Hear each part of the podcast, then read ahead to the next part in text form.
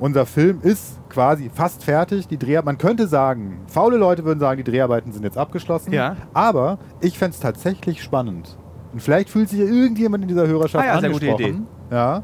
Ich fände es tatsächlich spannend, nochmal mit jemandem zu sprechen, der sagt, der diejenige sagt, ich habe Kokain in meinen Alltag, Lebensalltag, Arbeitsalltag integriert auf eine bestimmte Art und Weise. Ich betrachte mich nicht als therapiebedürftig. Vielleicht denke ich manchmal drüber nach, vielleicht auch nicht. Ich möchte natürlich in streng anonymisierter Form darüber sprechen mit euch vor der Kamera und wir würden das gerne noch miterzählen.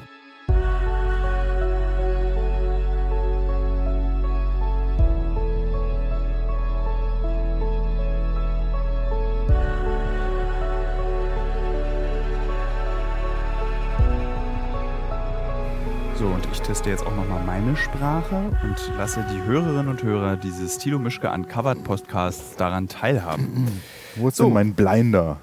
Äh, ich glaube, mein Gesprächspartner weiß noch nicht, dass die Aufnahme schon läuft. Und unangenehmerweise sehe ich auch gerade, dass der Kollege Leo, der ja in der Tür steht und wir ihn jetzt hier gerade absetzen, irgendwo im thüringischen Nichts, während hier rechts an mir Bundeswehrsoldaten vorbeilaufen, an einer Tankstelle, an denen gerade irgendwelche Bandidos rausgefahren sind. Ähm, fangen wir diesen Podcast da jetzt einfach an. Ich sage aber vorher Leo Tschüss. Ja. Tschüss, Leo. Ciao. Bleibt sauber. Gut. Bleib, aber bleib cool. Viel Spaß. Oh, danke. Bis bald.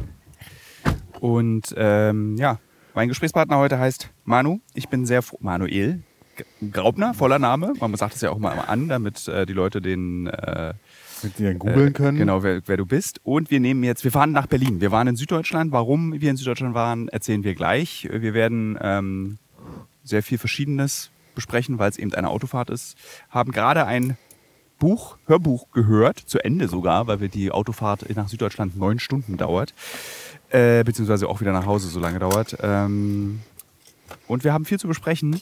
Ich muss jetzt hier kurz auf meinem Ich hoffe, es kann auch jeder folgen. das ist nicht so wichtig bei einem Podcast. Ich mache mal schnell noch ein Foto, was ich jetzt sofort auch gleich poste bei Instagram, dass wir den Podcast nämlich aufnehmen, weil ich letzte Woche vergessen habe, einen Podcast zu machen, beziehungsweise nicht vergessen. Äh, Geiles Foto. Schöne Details. Äh, weil ich nämlich tatsächlich letzte Woche einfach nicht geschafft habe, einen Podcast zu machen. Denn mein Arbeitsleben ist sehr voll.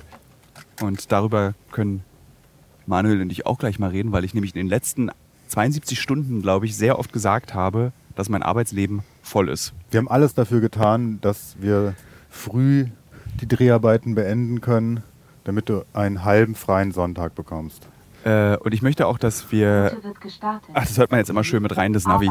Ah, Ähm, ist das jetzt endlich ein Grund, um die loszuwerden, die Stimme? wir wären vorhin beinahe falsch gefahren, wenn die Stimme nicht angewiesen wäre, weil du ja tief und fest geschlafen hast. Ich habe gedöst. Du hast gedöst und ich musste dann irgendwie alleine mit äh, Pia Lamberskis Buch über Fakten und echte Fakten und was sind unechte Fakten und falsche Fakten alleine verbringen. Es ist, Aber es ist in mein Unterbewusstsein eingedrungen. Ich verhalte ah, ich habe ganz vergessen, wie ruppig du fährst. Ja, Das, ja. Du bist ja so einer von denen, bei denen der Fahrlehrer sagt, du hast Känguru-Benzin getankt. Ah, ja. mein Fahrlehrer ist tatsächlich an mir verzweifelt damals, weil ich auch rechts und links nicht auseinanderhalten konnte. Ist auch mehrere Male hast du auf dieser Reise unter Beweis Ja, gestellt. und ich habe immer Frauen hinterher geschaut. Da ist er dann in die Eisen gestiegen. Der hat ja da selber seine äh, Pedalen, der Fahrlehrer. Und da hat er mich ein paar Mal zurück in die Realität geholt damit. Ähm, das hat aber, ich habe tatsächlich da bei mir, also bei mir hat er, glaube ich, nur einmal ganz stark gebremst, weil ich mich nicht getraut habe, ganz stark zu bremsen. Du musst ja kurz vor der Prüfung, musstest du so einen Bremstest, musste ich machen, dass man einmal so richtig mit 40 Stundenkilometer Vollbremsung übt, damit man weiß, wie es sich anfühlt. Und da bei mir aber so minus zwei Grad in Berlin und frischer Schnee und Eisstraße, und dann habe ich mich das einfach nicht getraut, weil ich dachte, dass ich dann wie so ein Cooper bei Mario Kart durch die Gegend rolle. Nee, das hat der immer für Die mich gemacht. Spur verwenden, um auf A9 Richtung Berlin zu fahren. Und dann hat er gesagt, Spiegel, Blinker, Schulterblick. Das war nämlich am Bodensee. Äh, das Lustige ist, dass meine Mutter mir immer beigebracht hat, also ich habe meinen Führerschein ja erst mit 30 gemacht. Äh, meine Mutter hat immer gesagt, niemals Schulterblick machen, niemals den Blick von der Straße nehmen. Und sie hat irgendwie auch nicht unrecht, weil jedes Mal, wenn ich Schulterblick mache, auf der Autobahn zum Beispiel, für so eine, so für eine Sekunde siehst du ja nicht, was vor dir Ja, ich passiert. hatte auch immer Angst vor dem Schulterblick. Das kann ich verstehen. So, schön, dass ihr zugehört habt, liebe Leute, liebe Ach. Gäste. Liebe Habt Gäste. ihr was dazugelernt? Schulterblick ist nicht sinnvoll. ähm, also, ich möchte mich erstmal kurz anfänglich entschuldigen. Also, Situation. Wir sind auf der A9. Das Highlight meines heutigen Tages war 187 Kilometer Okay. weiter geradeaus. Jetzt ist Siri still für 187 Kilometer. Mein äh, größtes Highlight heute war, dass ich an einem Ortsschild vorbeigefahren bin auf der A9, das, auf dem stand Lederhose. Und das fand ich einfach lustig. Aber ihr habt alle, glaube ich, du hast es, glaube ich, nicht mitbekommen. Leo hat durch die Nase ausgelacht und das war's. Ich bin schon tausendmal daran vorbeigefahren. Mich Ich lässt nicht. das mittlerweile kalt. Ich habe ich hab ja lustigerweise erst durch diesen Corona-Film, den wir letztes Jahr gemacht haben für ProSieben, zum ersten Mal Deutschland kennengelernt. Und da habe ich auch einen ähnlichen Podcast gemacht mit dem hochgeschätzten Kollegen Michael Menzel, der leider keine Zeit mehr hat, um mit uns zu drehen. Und deswegen gibt es auch weniger Podcasts mit ihm. Also nicht, dass da jemand eine Menzel-Verschwörung drin sieht. Ähm, und da ist mir aufgefallen, Deutschland ist schon auch ganz anders als das Deutschland, was ich kenne. Und zwar, Mein, mein Deutschland besteht ja so aus Ostberlin und Nordbrandenburg. Das Ja. ist ja für mich Deutschland. Mehr gibt es da eigentlich auch nicht mehr. Und dann gibt es vielleicht noch mal so Dresden. Und ich habe auch schon mal von Rostock gehört. So, das ist so. Ich bin, ich habe die ganze Welt gesehen, aber in Deutschland kenne ich mich nicht aus. das heißt, den schönen Ruhrpott, wo ich herkomme, kennst du noch nicht? über den ich mich ja so despektierlich äußere, weil dort ja irgendwie alle äh, äh, so Steinvorgärten haben, was ich gelernt habe auf meiner Reise durch, für den Corona-Film durch Deutschland. Steinvorgärten. Na, so mit Kiesel. Nee, das gibt's ja nicht. Da gibt es so Kieselhäuser. Es kann aber auch ein ganz anderes Bundesland gewesen Das sein. war wahrscheinlich ein anderes Das kann auch Bundesland. irgendwie Saarland gewesen sein. Ich weiß Ja. es einfach nicht. Ich kann das kriege das alles nicht so richtig hin. Äh, und auf dieser Reise habe ich auch wieder festgestellt, dass es in Deutschland offensichtlich eine so eine Art Nationalspeise gibt, die in meinem Leben keine Rolle spielt, beziehungsweise in Berlin nicht stattfindet. Fleischkäse. Das Fleischkäseweckle. Das gibt es ja hier überall.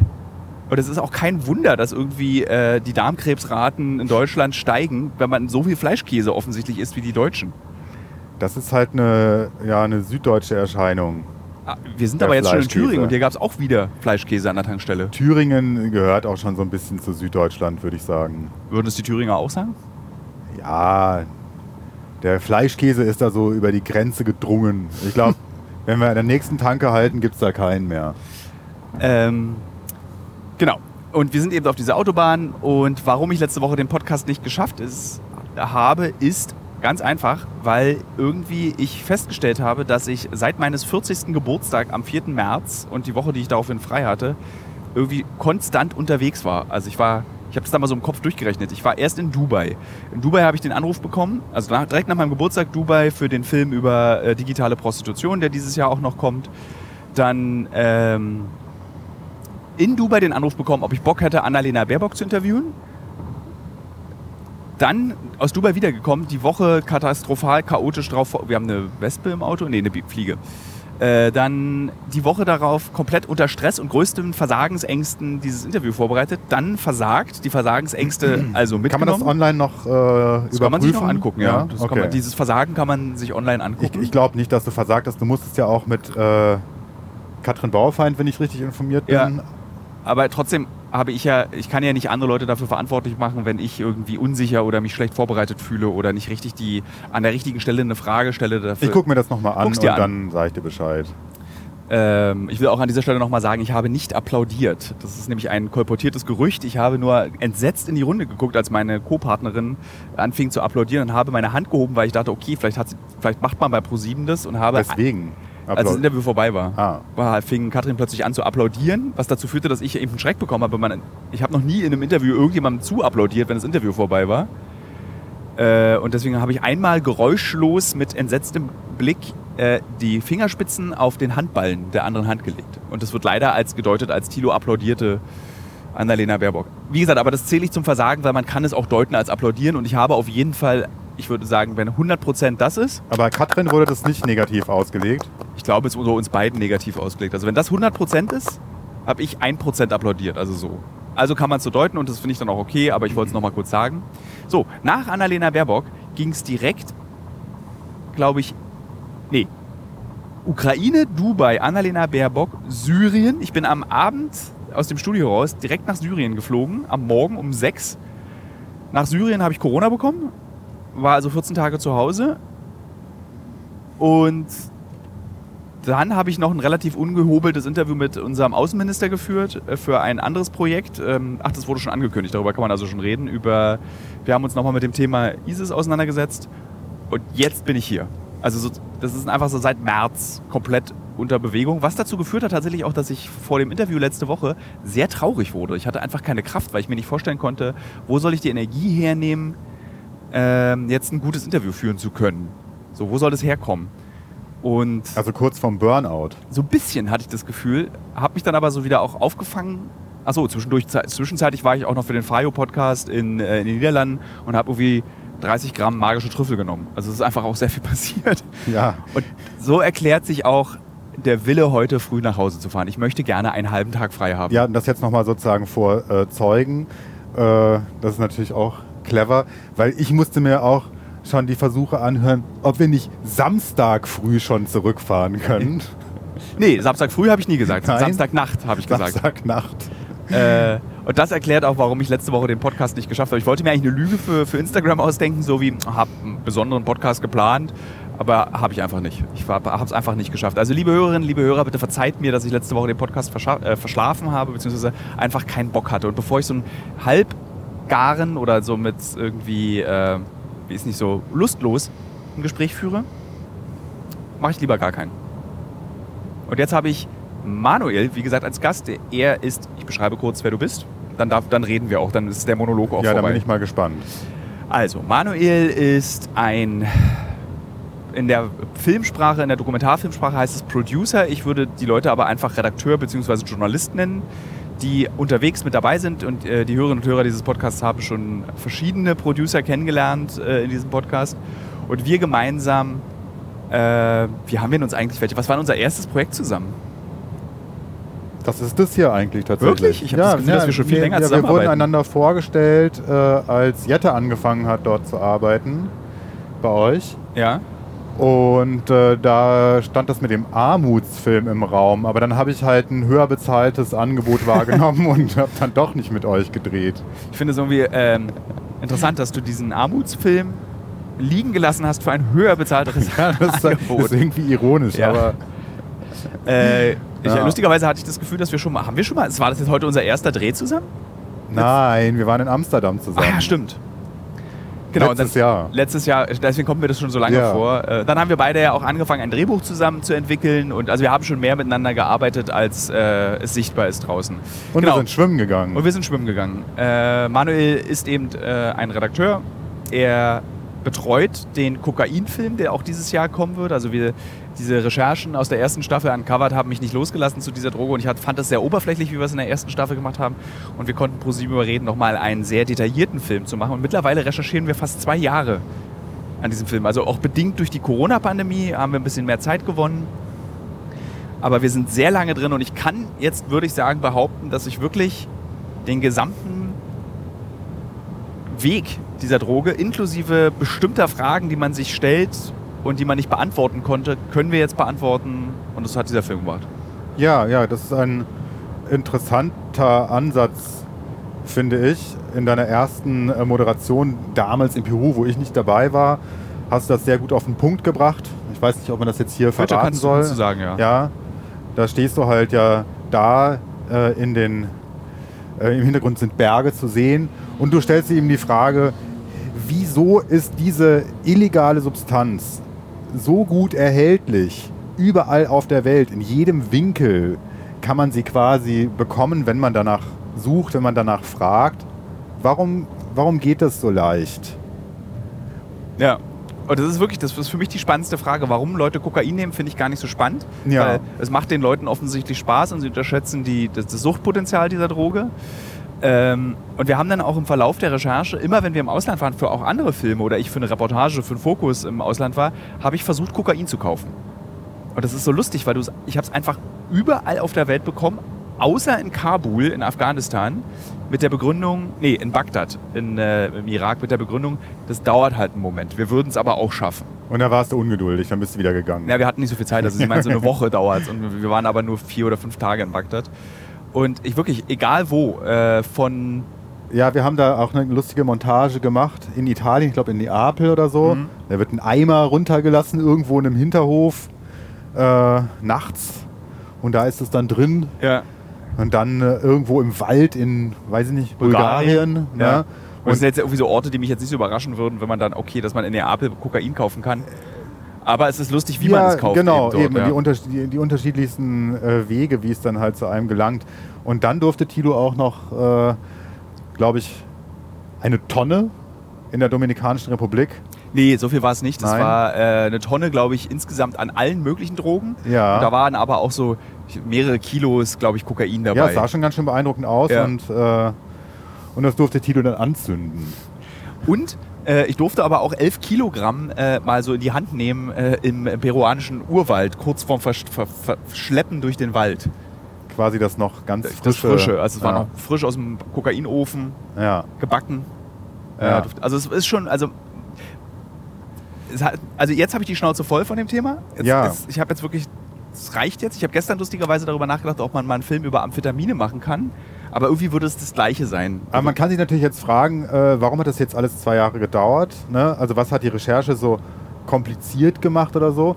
Und äh, ich glaube, man kann sagen, dass es was damit zu tun hat, dass da niemand gerne drüber spricht, wenn es um den Handel geht. Ja. Nicht wahr? Da möchte sich halt niemand in die Karten schauen lassen. Da sind die Leute halt äh, sehr zurückhaltend bis paranoid.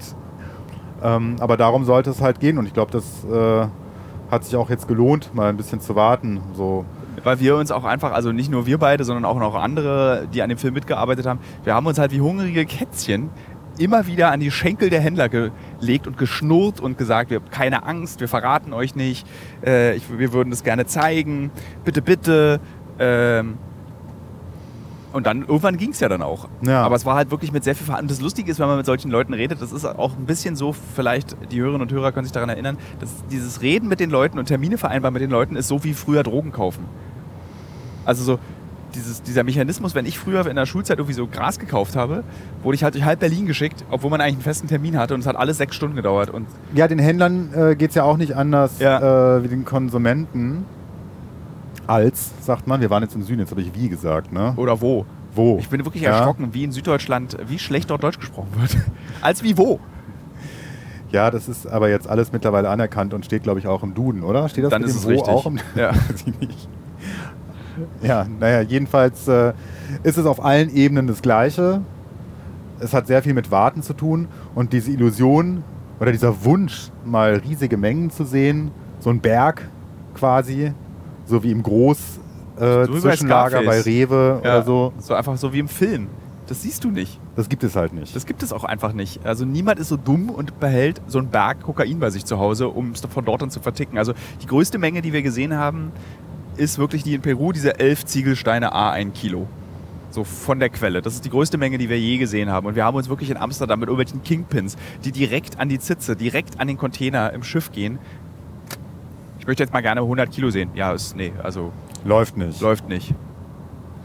Und ähm, ja, ich glaube, diese Droge ist für mich einfach auch auserzählt. Ich habe ja tatsächlich noch nie in meinem ganzen Leben Kokain genommen. Ich glaube, über deine Kokainerfahrung wollen wir nicht reden. Du kannst jetzt einfach sagen, du hast es auch noch nie genommen. Also ich, es gibt wenige, die das von sich selber behaupten würden, oder?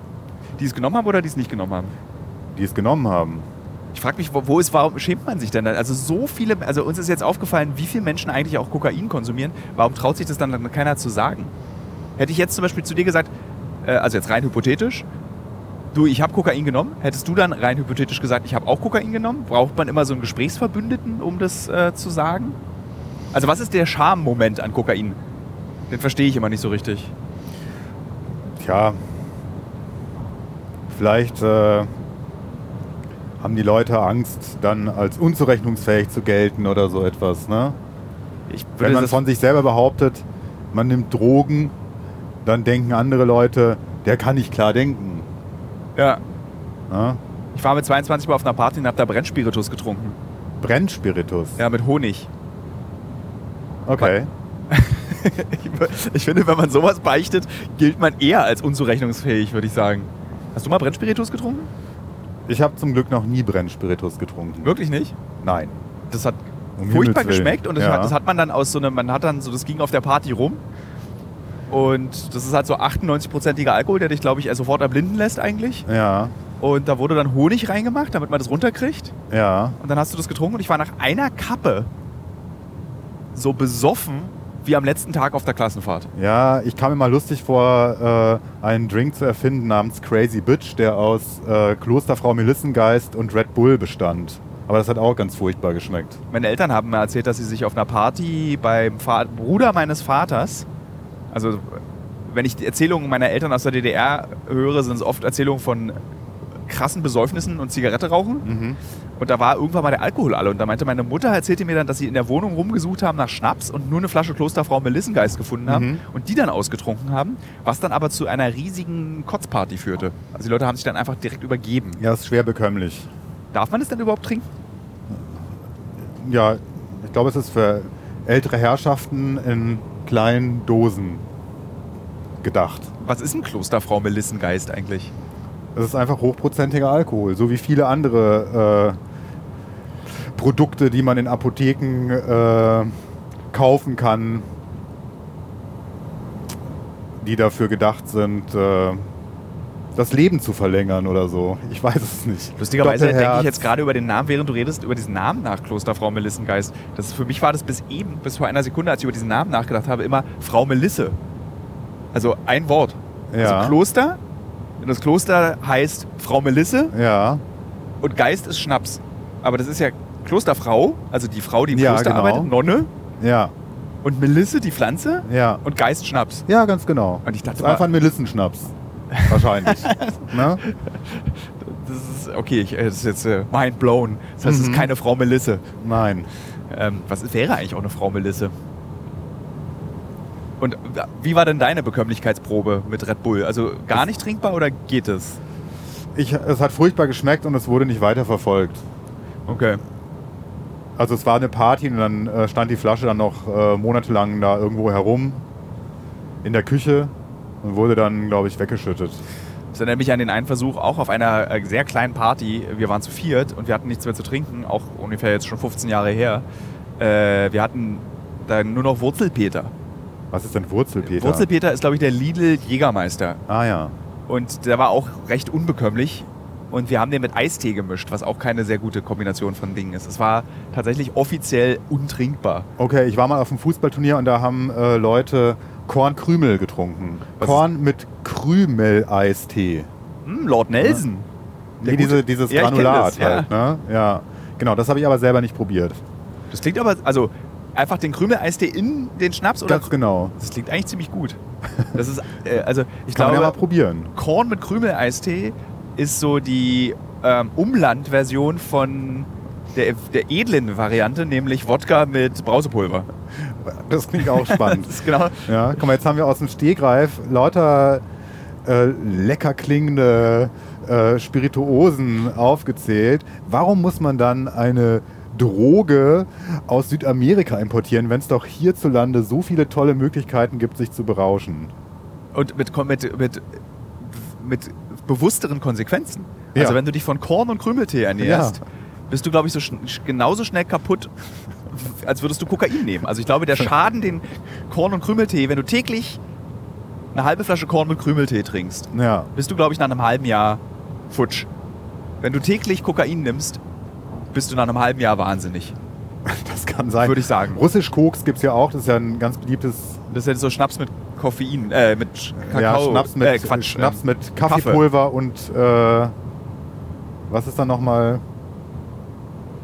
Zitrone, glaube ich, ne? Oder so. Ich weiß es nicht mehr. Warum nennt man das wohl? Naja, weil es pulverförmig ist. Das kann man, glaube ich, an der Stelle auch. Das äh, hat sich Ja. da eigentlich. Äh, also, Ja. woher kommt die Scham? Ich will es immer noch wissen. Die Scham, äh, in der Öffentlichkeit zuzugeben, Ja. dass man äh, die ein oder andere Substanz mal ausprobiert hat. Grundsätzlich, also zum Beispiel, Oder- ich besitze ja da gar keine Scham, weil ich das absolut nicht verstehe, weil der Konsum macht dich ja nicht zu einem Idioten. Die Sucht macht dich zu einem Menschen, der Hilfe braucht. Das ist, dieses- dieses, dieses Spektrum gibt es. Gut, es gibt ja natürlich nochmal große Unterschiede zwischen äh, psychonautischen Experimenten, Ja. ne, Einmaligkeiten äh, und Regelmäßig. Sucht, ne? also im regelmäßigen Konsum. Das ist ja nochmal was ganz anderes, als äh, Ja.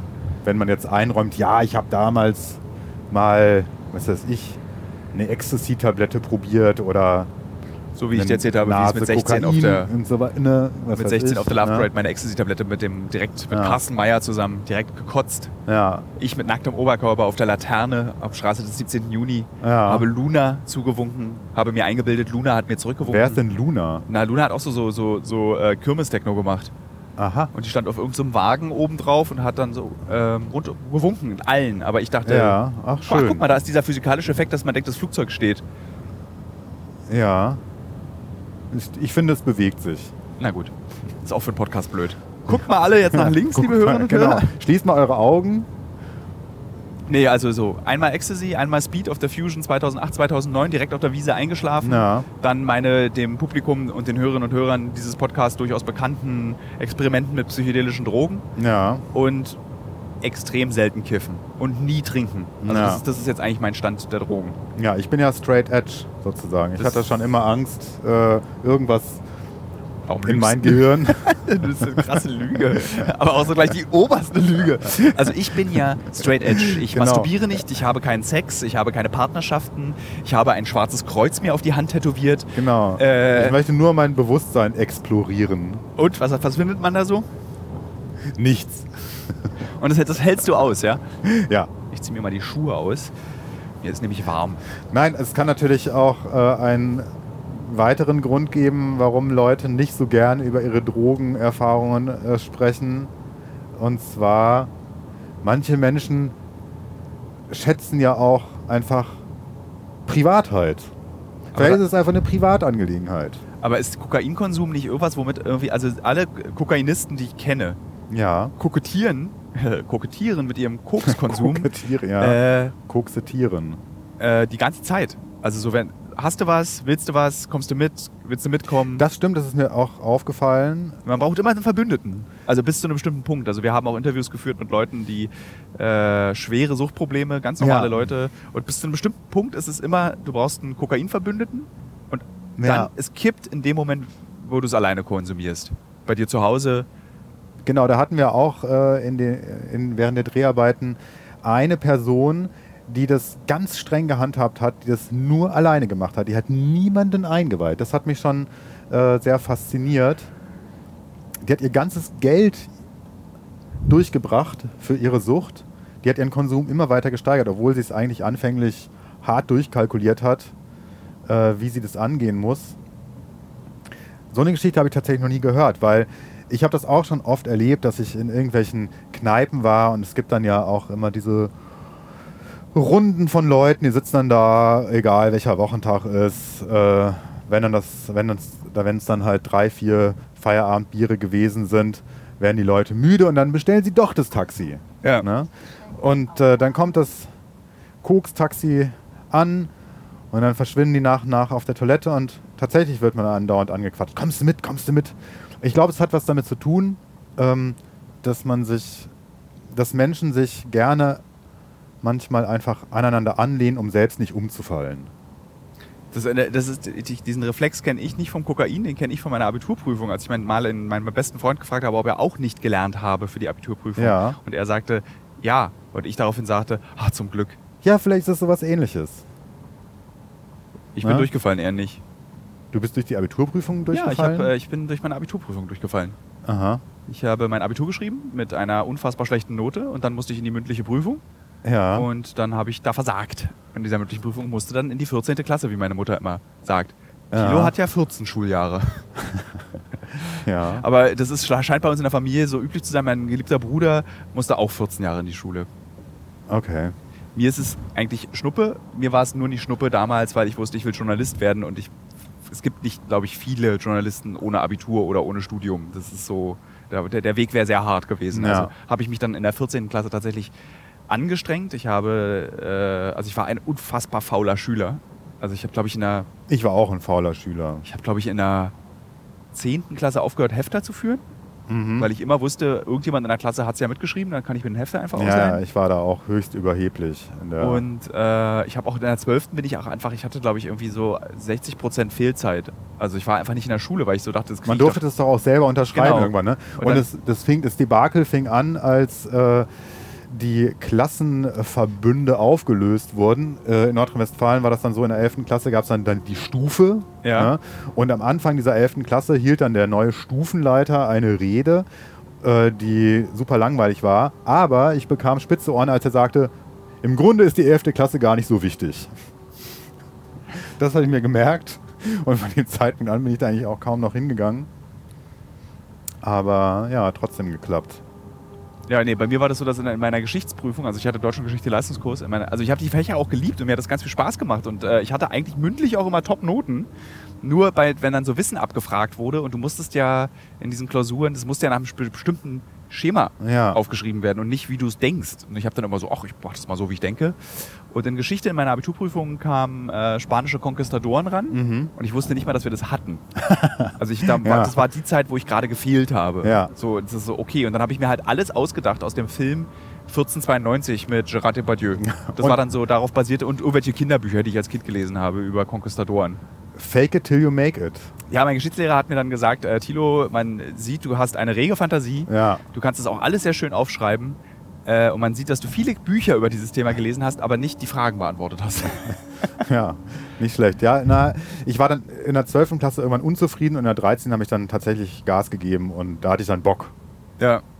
Da wollte ich das auch dann unter Beweis stellen. Das, das ist dann halt bei mir in der 14. passiert, mit dieser Angst auch, es nicht zu schaffen. Äh, und der Druck, der dann auf mir lastete, der war schon ganz schön enorm. Dieses, wenn du weißt, okay, wenn ich jetzt durch die Klasse, wenn ich wieder durchs Abitur falle, habe ich halt irgendwie vier Jahre meines Lebens umsonst investiert. Ich hatte ja, bei uns gab es ja, bei uns beiden Ja. gab es ja noch nicht dieses äh, erweiterte Gymnasialabschluss oder dieser 12. Klasse, Mhm. Das gab es ja nicht, dieses, diese Zwischenstufe.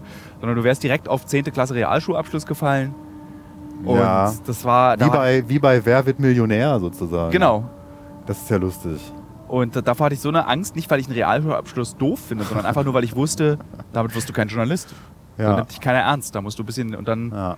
Habe ich mir Mühe gegeben. Und tatsächlich Ah, ja. ist auch geschafft. Also mein Fünfer-Durchschnitt in der 12.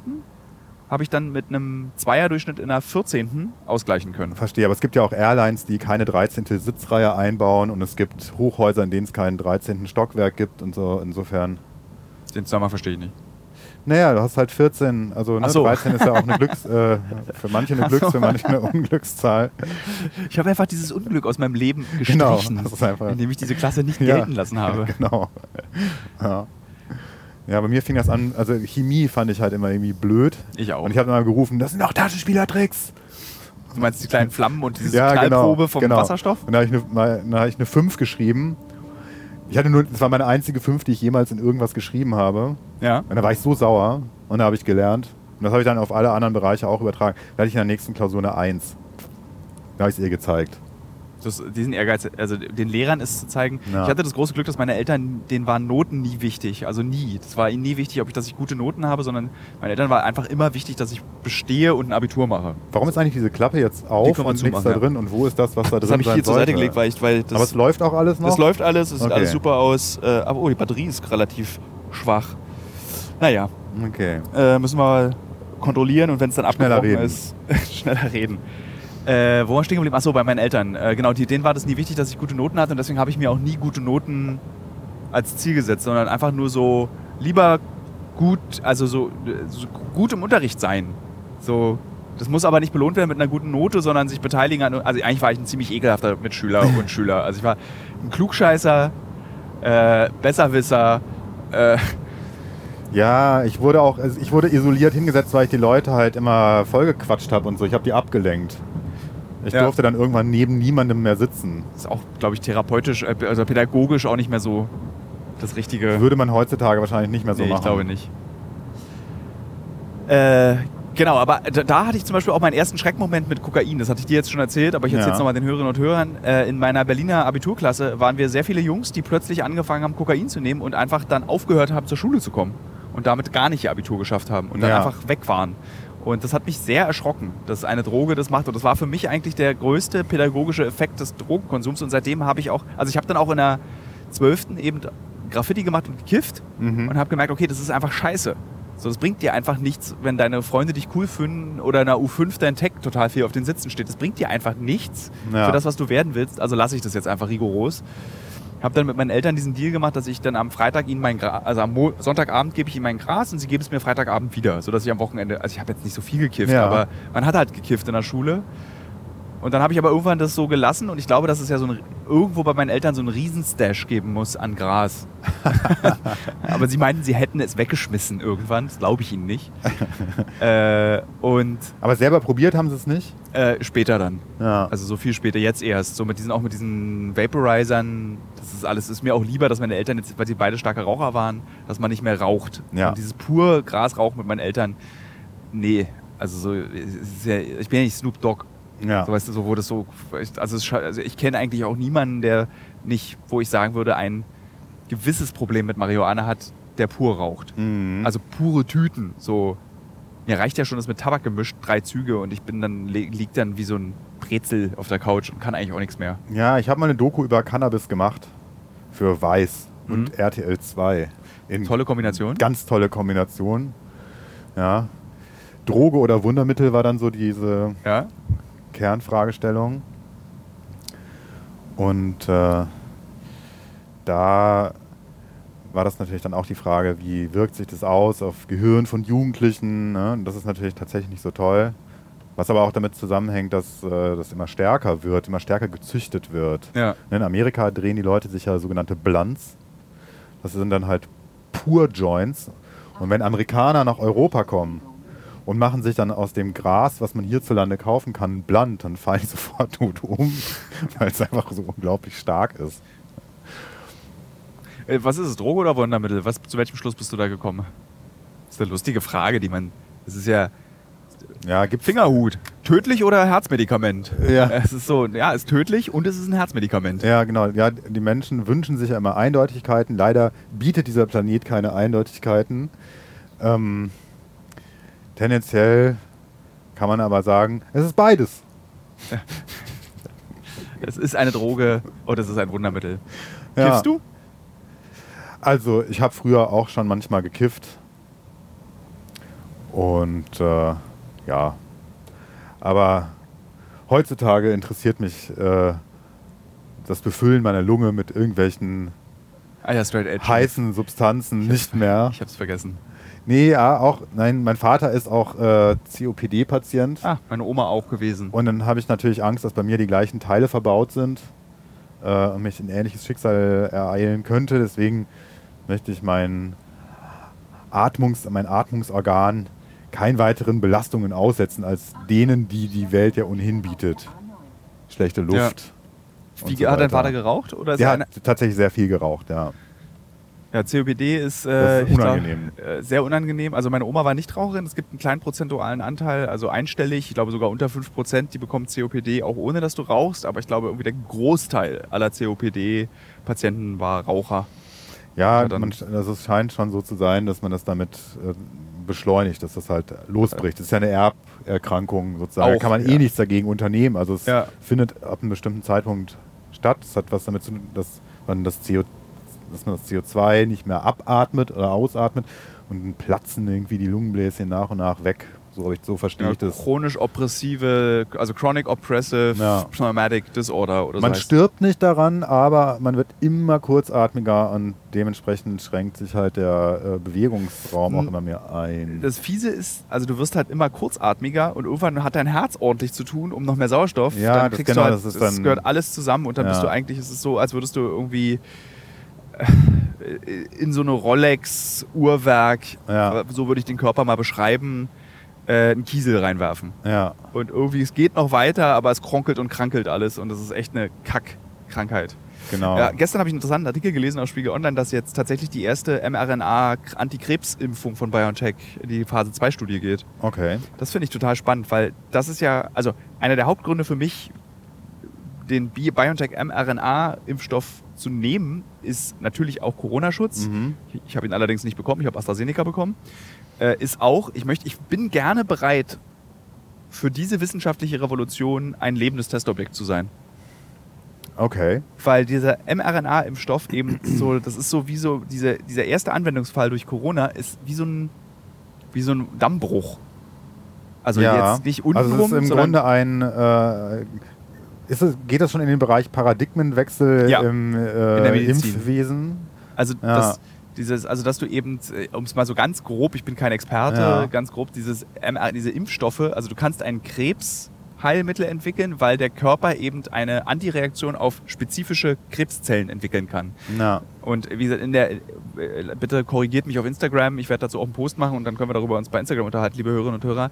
Aber in meiner naiven, amateurhaften, Amateur-Virologen, Impf, Impfologen äh, Ansicht ist es eben so, dass du einen spezifischen Lungenkrebs hast, Ja. du bekommst diesen Impfstoff und das, der Körper entwickelt eben einen eigenen Mechanismus, diese kranken Zellen abzubauen.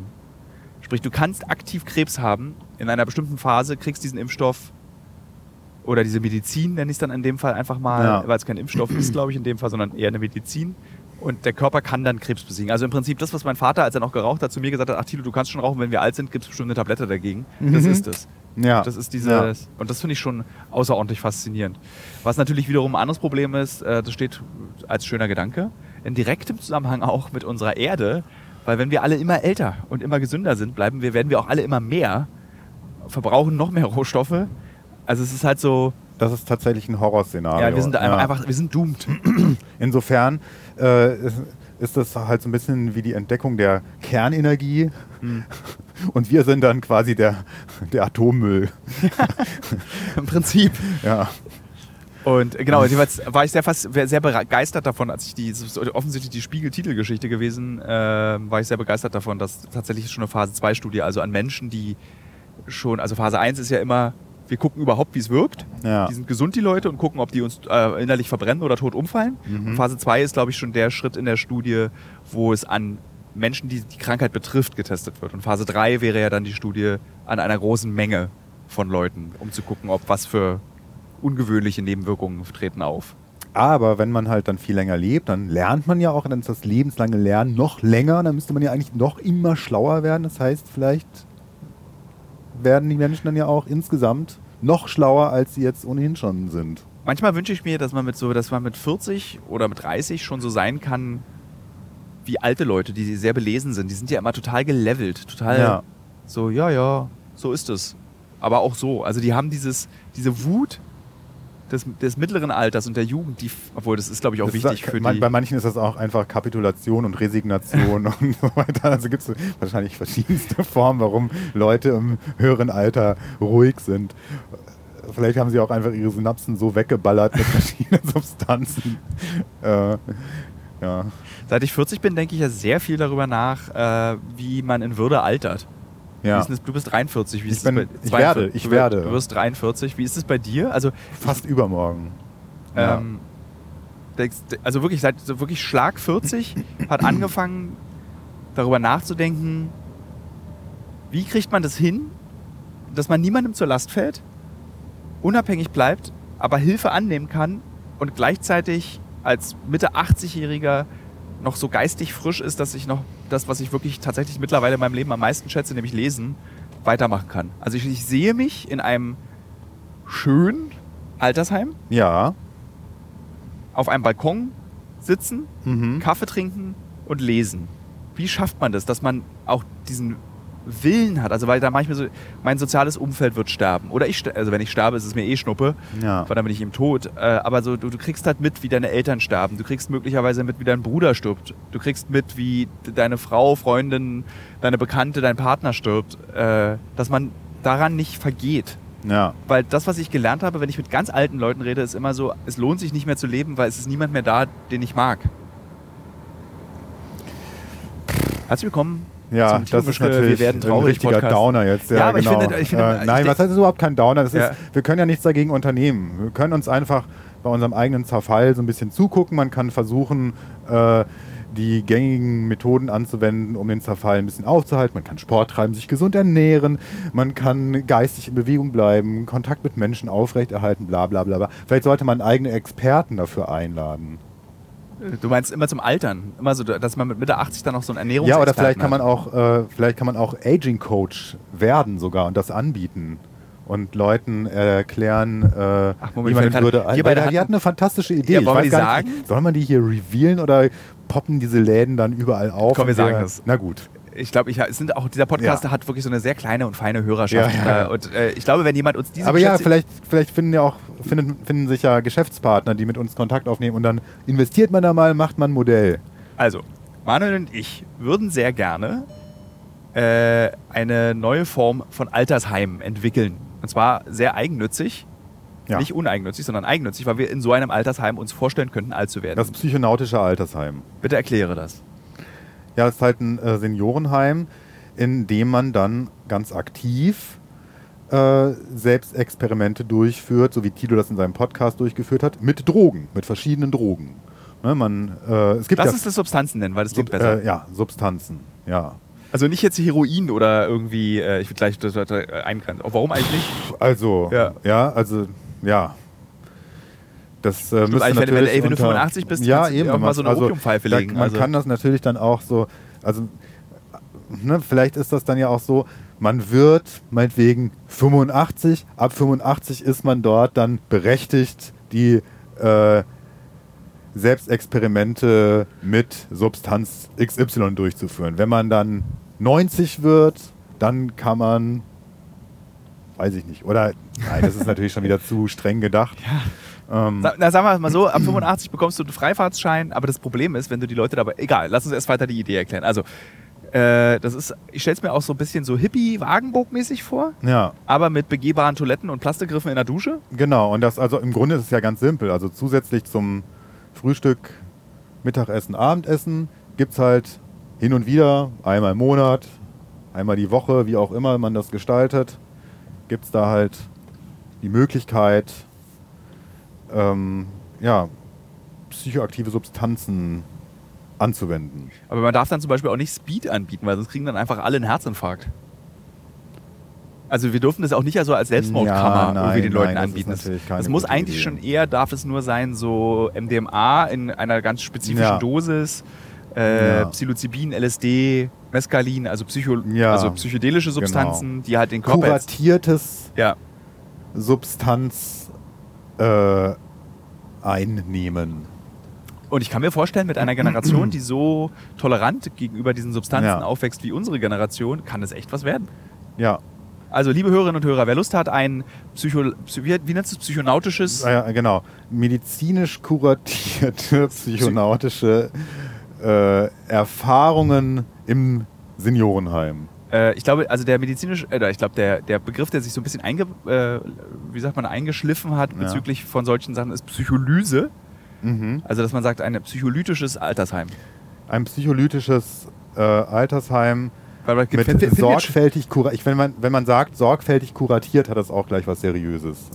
ähm, sag, lass mal ein schöneres Wort für Altersheim und auch nicht Seniorenresidenz, weil so wollen Ja. wir ja nicht genannt werden. Du willst ja auch nicht zum alten Eisen. Ja, ja, ja. Im, im, äh, Im Wohnort meiner Großeltern, da äh, gab es so eins, das hieß Feierabendhaus. Das fand ich das ganz ist so schlimm. So, Feierabend, tschüss. Ja. Ja, Feierabendheim mit Tanztee. Nee, nee, ja. Nee, ja, nee. Nee. Also warte, lass überlegen. Also psycholytisches, also am besten eine Alliteration. Ja. Ja, mit Psy ist ein bisschen schwer. Ja, das, ist, das, das, äh, das schränkt die Zielgruppe auch schon wieder so ein. Die Leute sollen ja keine Angst davor haben. Ja. Die sollen sich darauf freuen. Na gut, da wird noch dran gearbeitet. Willkommensstätte. Psycholytische Willkommensstätte. Ein Transformation Space. Das wäre ganz gut für unsere Generation, weil wir brauchen solche. Ja, genau. Ich glaube ja, dass auch dieses, dieses Selbstoptimieren, was lustigerweise vor Corona, vielleicht können, kannst du dich noch, da gab es vor Corona war dieses Hauptthema unserer Generation, dieses Self-Optimizing. Ja. Das ist so ein bisschen weg, habe ich das Gefühl. Ja, weil, weil, ja, okay. weil in dieser, in dieser Pandemiephase äh, ist den Menschen vielleicht auch einfach leichter gefallen ist, äh, ihre Schwächen anzuerkennen, weil sie so lange in ihrem eigenen Saft schmoren mussten. Rasthof Köckern! Köckern. Das war lustig. Köckern!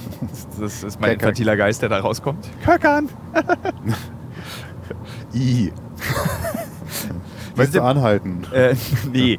Äh, wir sind im Übrigen auf der Erlebnisstraße der Deutschen Einheit und ich finde, das ist eine der wenigen Straßen in Deutschland, auf der man wirklich wenig erleben kann. man fährt einfach geradeaus. Äh, das finde ich irgendwie traurig. Und das einzige Highlight an diesen Straßen ist Gasthof Köckern, dann die Lederhose und diese braunen Schilder, wo man auf Sehenswürdigkeiten hingewiesen wird, die was auch immer. Ich finde es auch immer geil, am Flughafen da in Leipzig vorbeizufahren, wenn da die Antonov steht. Diese ich bin fette. begeistert von Ja. der Antonov. Ja. Äh, ja, ich auch. Hm? Ich finde es ein sehr, sehr tolles Flugzeug. ja. Es Ähm. gibt auch noch die drei, also die sechsstrahlige. Ich weiß nicht, ob die da auch manchmal rumsteht. Ich, ich bin selten, fahre ich da vorbei. Aber Mhm. es ist auf jeden Fall, wenn ich so Autokarten finde mit Flugzeugen, ist es da mein Lieblingsflugzeug. Vielleicht Ja. auch der Airbus Beluga, den finde ich ja auch sehr gut. Den finde ich auch toll. Ja. Der sieht halt ein bisschen seltsam aus. Der hat sowas ähnlich. Hummel. Nee, ich finde, der hat was ähnlich Oder- Beknacktes wie äh, Amazonas-Delfine. Ja, deswegen heißt, äh, ist das nicht, gibt es nicht Beluga-Delfin oder Aber das warum sind, glaub heißt ich, Wale, oder? Achso, Alter, ich Beluga-Wal. komme jetzt schon wirklich vor, als wären wir wieder in der 12. Klasse sind. Wir wissen nichts mehr. Äh, Klugscheißer Tilo. Das ist aber ein Wal. äh, ja, dieser Beluga-Wal, der hat auch so eine leicht, naja, was Dümmliches, finde ich. Debile Erscheinung. Ja. Was okay ist. Das heißt nicht, dass ich Wale nicht mag, liebe Hörerinnen und Hörer. Ich bin ein großer, großer Fan von Walen. Diese Lebewesen, es gibt kaum ein Lebewesen auf der Erde, was mir mehr Angst einjagt als ein Wal. Ja. Ja, es ist ein Hochhaus, was sich mit Hochhäuser im Meer, die sich miteinander unterhalten. Ja. Und das ist so, nee. Das ist so, ähm, das ist ähnlich angsteinflößend. Also, das Lieblingsessen eines Wals ist das zweitangsteinflößende Lebewesen der Meere. Tintenfische. Wale essen Tintenfisch. Ja. Ich dachte, Wale essen nur Plankton. Es gibt bestimmt, also, äh, der, also diese Wale hier, Was ja irgendwie lustig ist, dass das größte Tier diese Kleinsterscheinungen der, verspeist. der Pottwal isst Tintenfische, Ja. der Blauwal isst Plankton. Das ist, wenn ich mich, also auch hier wieder korrigiert mich, liebe Hörerinnen und Hörer, ich glaube, der Blauwal ist der mit den Barten, aus Ja. dem man auch so Mieder herstellen kann. Mhm. Der, damit, und der Pottwal ist der mit diesem lustigen kleinen Maul mit den Zähnen drin, Mhm. glaube ich. Oder? Ja. Das wäre interessant, wenn Menschen auch so eine Art von Zähne haben könnten, ne? Wie so ein Vorhang. Einfach, wir ernähren uns von Luft und von den Molekülen in der Luft. Ja, oder von den Insekten, so wie die Mauersegler. Ja, aber dann, ja, stimmt. ich habe mal am, äh, in Island einen toten. Äh, jetzt bring ich, ich hoffe, es war, also es war auf jeden Fall so ein Wal mit so einem lustigen Maul mit Zähnen dran, so ein ganz fettes Vieh. Äh, am Strand lag so ein, ich würde sagen, 20 Meter großer Wal. Mhm. Und dem fehlte dieses Maul mit seinen Zähnen drin. Da ist ja dieses Walelfenbein auch so drin. Ah, das hatten die Leute schon mitgenommen. Genau, und das ist tatsächlich der Fischer, dem der Strand, also jeder, in Island ist es so, dass alle Strände gehören irgendwelche, das sind so Fischgründe. Mhm. Von dort kannst du ins Wasser und fischen gehen. Und dort, wo ein Wal strandet, hast du recht, dieses Walelfenbein, ich weiß nicht, wie es auch so heißt, mitzunehmen und zu verkaufen. Und tatsächlich Mhm. so ein Maul von so einem Wal ist 30.000 Euro wert. Nicht schlecht. Also es lohnt sich tatsächlich, wenn so ein toter Wal bei dir an den Strand angeschwemmt wird. ja. Und es war aber sehr befremdlich. Ah, ich werde, liebe Hörerinnen und Hörer, wenn das, ich habe davon Fotos gemacht, wenn am Dienstag dieser Podcast erscheint, also nächste Woche Dienstag, werde ich mal in meine Stories Bilder von diesem toten Pottwal hochladen. mhm. Mhm. Beziehungsweise Wal, ich weiß immer noch nicht genau, ob es ein Pott oder Blau oder welcher das davon ist mit dieser langen Schnauze. Sperm Whale, es heißt er auf Englisch. Mhm. Ähm, und, ah, da gibt es auch eine lustige, soll ich, ich habe noch eine lustige altkluge Geschichte zu Sperm Whales. Aha. Soll ich sie schnell erzählen? Ja. Also, Sperm Whales, ich gucke jetzt auch parallel nach im Internet, ob Sperm Whale, Blauwal, Pottwal oder was auch immer das ist. Sperm Whales heißen Sperm Whales, weil die haben so einen weißen Glibber in der Stirn Mhm. und äh, Spermwale. Pottwal, ja, das ist ein Pottwal. Okay. Also das sind die mit diesem Ja. kleinen Mund und Ja, die essen ja. Kraken. So. Und äh, sind, ähm, genau, die haben so ein Glibber in der Stirn, so ein, so ein Gelee. mhm. was die wahrscheinlich brauchen für so Druckausgleich und tief runtertauchen und hält schön warm auch. Und das sieht aus wie Sperma. Deswegen heißt dieser Wal auf Englisch Sperm Whale. Und halte ich fest, es wird noch faszinierender. Ähm, aus diesem weißen Glibber wurden früher Kerzen hergestellt. Okay. Weil das dann fest wird. Weil es fest wird und es ist, weil es so fett auch ist, Ja. kannst du dann eben eine Kerze draus machen. Und Das stinkt nicht? es stinkt, weiß ich wahrscheinlich, ich glaube, das irgendwie im 19. Jahrhundert und alles davor, immer überall hat es gestunken. Und jetzt halte ich fest, es wird noch verrückter, die Geschichte. Dieses, also Candle heißt ja, Ja. genau, eine Candle ist ja auch die Leuchtkraftbeschreibung von modernen LCD-Fernsehern. Candela. Aha. Also ein Candela ist eben diese Leuchtkraftbeschreibung. Und wenn wir bei einer EM in den Supermarkt gehen, äh, in den Mediamarkt gehen und nach einem neuen LCD-Fernseher fragen, ja. fragen manche Leute, die sich sehr damit intensiv auseinandersetzen, was sind denn die Candela? Was ist denn der Candela-Wert dieses Fernseher? Und er fragt es nur, weil Leute früher die ersten Kerzen, Candle, hergestellt haben aus den Köpfen von Walen. Das finde ich jedes Mal, wenn ich beim Mediamarkt bin, faszinierend. Okay, und, aber, und diese, diese Masse heißt auch Candela oder nee, was? die heißt, glaube ich, Sperm. Ach so. Aber es ist halt kein Sperma. Ich weiß gar nicht. Ich glaube, diese Masse heißt vielleicht sogar Candela. Ich guck mal schnell, ob das so heißt. Du musst jetzt mal was erzählen für die Hörerinnen und Hörer, damit die nicht beim. Äh, Ja, beim- ich habe mal so ein Video gesehen, wie ein gestrandeter Wal äh, geplatzt ist oder so, weil, der, weil die Verwesungsgase, die sich in dem gebildet haben, Ja. natürlich. Oder nee, wie war das denn?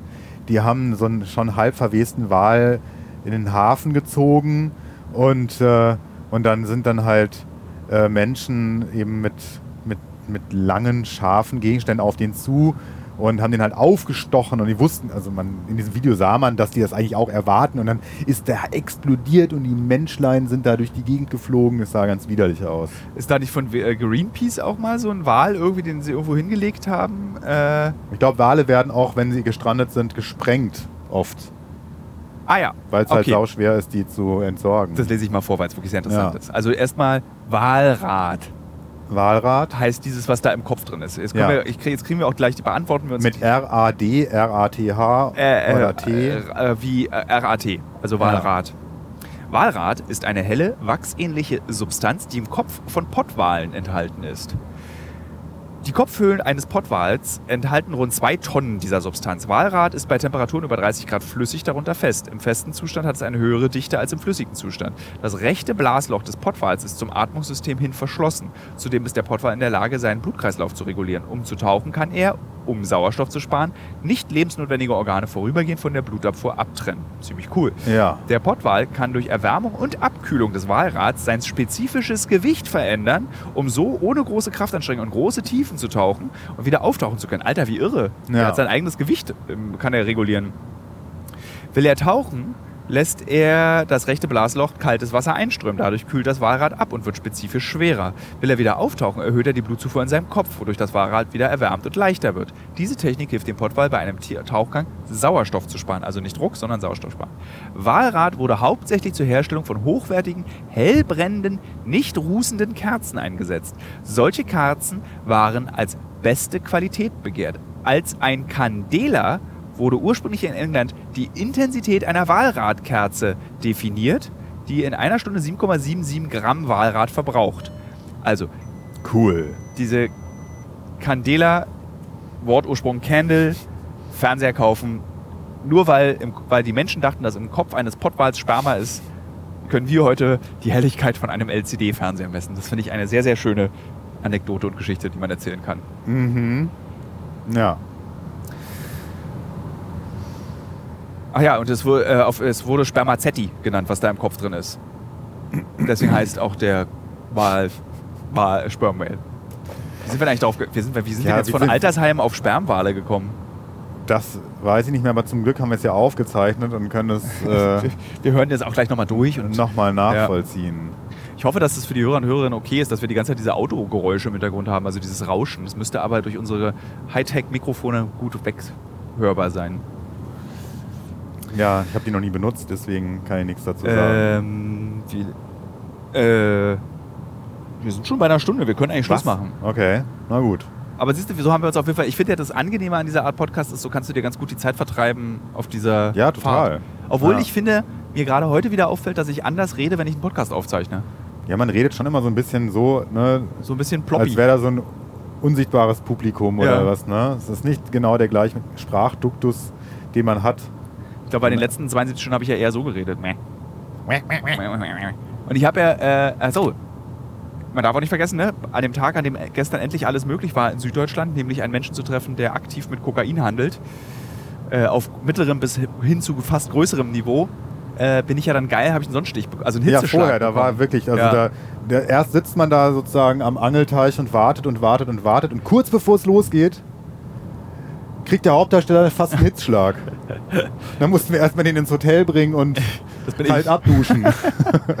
Aber das ist halt auch so ein krass. Ich meine, es, es waren über, also wir waren, saßen irgendwie war so, brutal. Es, war, es waren bestimmt 40 Grad und wir saßen da eine Stunde, haben dann irgendwie einen, okay guten Thunfischsalat gegessen. Ich bin Der mir war- ziemlich nein, sicher, der dass war der nein, stopp. gut. Ich bin mir ziemlich sicher, dass unser Protagonist sich diesen Podcast auch anhört. Ach so. Und ich möchte nicht, dass, dass es also der war also Er war, ja, der, am Tag vorher äh, War er gut. super. Genau, es gab eben bei dem, naja, egal. Wir wollen Nee, hier das du machen ja ja keinen. Ich habe ich hab paar glibberige Blätter drin gefunden in dem Salat. Also die Salatblätter an sich, die ganze Garnitur und so weiter, alles einwandfrei. Der, die Salatblätter als solche haben teilweise Mängel aufgewiesen. das ist ganz, ganz freundlich von mir. Der Salat ist in der Idee gelungen, aber er hatte teilweise Mängel. Umsetzungsmängel. Und äh, es kann auch sein, dass der Salat, also einfach diese Verdauung dieses ähm, glibberigen Salates plus die Hitze, plus wir haben einfach auch durchgeredet. Also wir haben ja wirklich die ganze Zeit mit unseren Kontakten vor Ort bestanden wir in einem ständigen Austausch. Ja, und ja, Von, und dann ver, äh, verschoben sich äh, immer wieder die Termine. Und das ist ja, das ist so ein bisschen so, wie Deutschland sich, glaube ich, auf die Impfungen, diese Impftermingeschichte, so wie man sich darauf gefreut hat, dann klappt es doch nicht und dann klappt es doch nicht und dann klappt es doch nicht. Diese Enttäuschung habe ich so ganz verdichtet gefühlt auf 44, 48 Stunden und das hat einfach mich krass genervt und ich war dann einfach auch wirklich schlecht gelaunt. Dann wolltest du mir dann immer noch sagen, wa- was dir wichtig in dem Film ist und ich dann war dann wurde einfach so, ich möchte jetzt darüber nicht reden. Es ist mir doch klar, worüber ich mit den Protagonisten rede. Ich rede doch nicht darüber, wer irgendwie den schönsten Fußnagel hat. Ja, ja, klar. Ne, Ich war natürlich auch ein bisschen äh, nervös, weil der Film ja schon fast fertig ist und, äh, und es soll dann ja auch schön dazu passen. Ja. Ne? Und wenn man dann auf einmal, kurz nach dem Hitzschlag, äh, irgendwas erzählt, was dann auf einmal nicht mehr dazu passt, Also bobbeli bobbeli blabbeli ne, blobbel. dann, dann ist das alles im Eimer auf einmal. Hast du auch die Nintendo Switch? Ich bin ja, Ja. sehr großer Fan von Phoenix Rising. Ja, ich spiele auch Nintendo und dann einfach schon eine Stunde lang nicht über Drogen reden, sondern über Gameboy-Spiele. ja, genau, genau. Das ist zum Glück nicht passiert. Ja, ich, das äh, kann man hier schon mal vorwegnehmen. Es muss aber eine Angst sein von äh, mehreren, äh, wie meine Oma sagen würde, äh, Redakteuren, weil ich nicht selten so eine, von einem Interview dann die Erklärung bekomme, worum es in diesem Interview gehen soll und ich mich dann echt immer frage so, äh, no shit, Sherlock. Ich muss mich da auch immer ein bisschen zusammenreißen, weil dann ist man wirklich der Arsch auf dem Dreh, wenn man so reagiert. weil letztendlich muss ich akzeptieren, dass natürlich das für den Redakteur auch eine Rückversicherung für seine eigene Unsicherheit ist. ja, natürlich. Dass er, und das, aber Ja. das in dem Moment denke ich dann immer nicht daran und denke dann so, Alter, was denkst du, was ich für Fragen stelle? So, das tu, also ich weiß, dass keiner der Redakteure oder Redakteurinnen dieses Podcasts diesen Podcast hört, deswegen entschuldige ich mich dafür trotzdem jetzt einmal hier ganz offen und laut, falls ich manchmal etwas unwirsch reagiere. es ist nicht, äh, weil ich doof bin. Vielleicht, weil ich doof bin in dem Moment, aber ich meine es dann einfach auch nicht so. Ja, das sind ganz natürliche Reaktionen einfach. Das ist auch nicht schlimm. Du kannst dich dann auch aufregen. Das ist auch nicht schlimm. Nee, Ja? ich will nämlich Dafür will, sind wir auch ausgebildet worden. Nein, ich, ich, ich möchte nie einer von denen sein, die sich aufregen, weil ich einfach immer weiß, wir machen das alle zusammen. Ich mache das nicht verdammt nochmal alleine. Das hat nichts mit mir alleine zu tun. Genau, aber Das es ist so. Ja, Ich möchte auch nicht, ich, da, ich, das ist ja auch, alle, die sich in meinem nächsten Umfeld befinden, wissen auch, sollte ich mich irgendwann mal in so eine Arschgeigenrichtung entwickeln, bitte, sagt es mir. Karten auf den Tisch Karten sofort. auf den Tisch. Ich möchte nicht, und ich habe, das ist, ich will das nicht. So, weil auch ich schon als Redakteur, bevor ich vor der Kamera stand, die Erfahrung gesammelt habe, mit Menschen, ich habe mit Menschen zusammengearbeitet, die sehr berühmt waren oder ich habe sie interviewt oder ich habe mit Fotografen zusammengearbeitet, die Stars in der, in der Szene sind und die sind halt, es macht halt einfach keinen Spaß, mit diesen Leuten zusammenzuarbeiten, wenn es nur darum geht, dass sie geil sind. Will ich einfach nicht. Es macht keinen Spaß. Weil man arbeitet ja dann doch zusammen an einer Sache. Ja, So, dieser Sermon reicht jetzt auch. sehr gut. Das war jetzt keine Beendigung des Podcasts. Jetzt nur, oder wir können auch aufhören. Nö, nö, nö, nö, nö. Wir fahren hier, wir sind hier noch anderthalb Stunden unterwegs. Ich glaube, das können wir den Zuhörern und Zuhörerinnen, Zuhörern und Zuhörerinnen nicht antun. Nein. Also ich, ich mag ja, also der Uncovered Podcast ist auch tatsächlich ernster geworden über die letzten anderthalb Jahre. Mhm. Früher war das nur so. Man hat sich halt einfach so bliblablubla bliblablubla und hat dabei irgendwas erzählt oder mal so einen Fakt geteilt oder Ja. irgendwas äh, äh, Oh, das, ja. ja. Aber mir fällt noch was ein, was Bitte. man hier im Podcast vielleicht platzieren könnte, weil der wird ja jetzt dann auch demnächst veröffentlicht. ne? Ja, Denn ja, unser Film ist quasi fast fertig. Die Dreh man könnte sagen, faule Leute würden sagen, die Dreharbeiten sind jetzt abgeschlossen. Ja. Aber ich fände es tatsächlich spannend. Und vielleicht fühlt sich ja irgendjemand in dieser Hörerschaft Ah ja, sehr gute angesprochen. Ja. Ich fände es tatsächlich spannend, nochmal mit jemandem zu sprechen, der sagt, der diejenige sagt, ich habe Kokain in meinen Alltag, Lebensalltag, Arbeitsalltag integriert auf eine bestimmte Art und Weise. Ich betrachte mich nicht als therapiebedürftig. Vielleicht denke ich manchmal drüber nach, vielleicht auch nicht. Ich möchte natürlich in streng anonymisierter Form darüber sprechen mit euch vor der Kamera und wir würden das gerne noch miterzählen. Ist es die gleiche Person, die auch Kokain konsumieren soll? Ja, gerne. Okay, also wir suchen hier einen Suchaufruf, easy. Ja. Finden sich bestimmt sehr viele Leute. Wer bis hierhin mitgehört hat, ja. Sehr gut. Ja. Meldet euch bei uns. Wir würden gerne euren Konsum dokumentieren und ihn in dieser Doku einbauen. Und äh, jetzt, da wir dann doch zum Ende kommen, ich muss nämlich auch klein, also wir müssten die nächste Tankstelle können wir nehmen, nicht den nächsten Parkplatz. Äh, obwohl doch, wir reden noch so lange bis zu dem nächsten. Ja, meldet nächsten euch innerhalb der nächsten zwei Wochen, würde ich Ja. mal sagen. Ne? Bei mir Also, auf Instagram könnt ihr mir einfach schreiben, wenn Genau. ihr. Wir kommen zu euch. wir behandeln euch ordentlich, Wir behandeln Sorge. euch ordentlich. Wir besprechen mit euch die Anonymisierung, wie genau die läuft und so weiter. Aber wir möchten fahr gern weiter. Ich will äh, an der so. Tankstelle. Also wir so möchten nötig gern noch diese Bilder drehen, wie jemand diese Substanz, die diese ewig vielen Tausenden von Kilometern hinter sich gebracht hat, wie er diese Substanz konsumiert und uns erzählt, warum. Da könnte man auch noch mal so einen Einblick äh, geben. Das Interessante war, dass uns gestern natürlich die Person, mit der wir gesprochen haben über den Vertrieb in Deutschland, hat uns angeboten, das zu machen. Aber ich fand, das wollten wir dann eben nicht, weil das ist so, das muss irgendwie, das passte nicht. Das sollte so nicht sein, sondern ich will wirklich eine Person, die stark anonymisiert äh, uns daran teilhaben lässt, uns davon erzählt, uns von der Wirkung auch erzählt, wie es also in dem Moment, wo es der Konsum stattgefunden hat, wirkt. Keine Frage, ob das irgendwie ethisch, journalistisch, ethisch erlaubt ist, ist mir jetzt egal, weil äh, ähm, ob man nun jemand fragt, der es genommen hat oder bei Reddit nachliest, wie es wirkt, kann man ja auch mal jemand einfach direkt fragen. Ja, Ja. Äh, ich wollte aber eigentlich noch was ganz, irgendwas Kurzes wollte ich noch äh, erzählen, bis wir an der Tankstelle ankommen zum. Ah ja, jetzt weiß ich. Also der, der Fayo-Podcast, äh, alle sechs Folgen sind jetzt online. Es gibt also einen Podcast, den ich gemacht habe. Darüber haben wir auch eine Sonderfolge mit der Redakteurin, mit der ich das gemacht habe, mit Elisabeth über die Therapie-Anwendungsmöglichkeiten von LSD und anderen psychedelischen Substanzen. Und dieser Podcast ist jetzt abgeschlossen. Also wir haben sechs Folgen ausgestrahlt mit dem kommenden Montag aus versendet. Und da dieser Podcast allerdings bei Fayo liegt, also der, Podca der Edel-Podcast-Firma von ProSieben, hören den natürlich sehr wenig.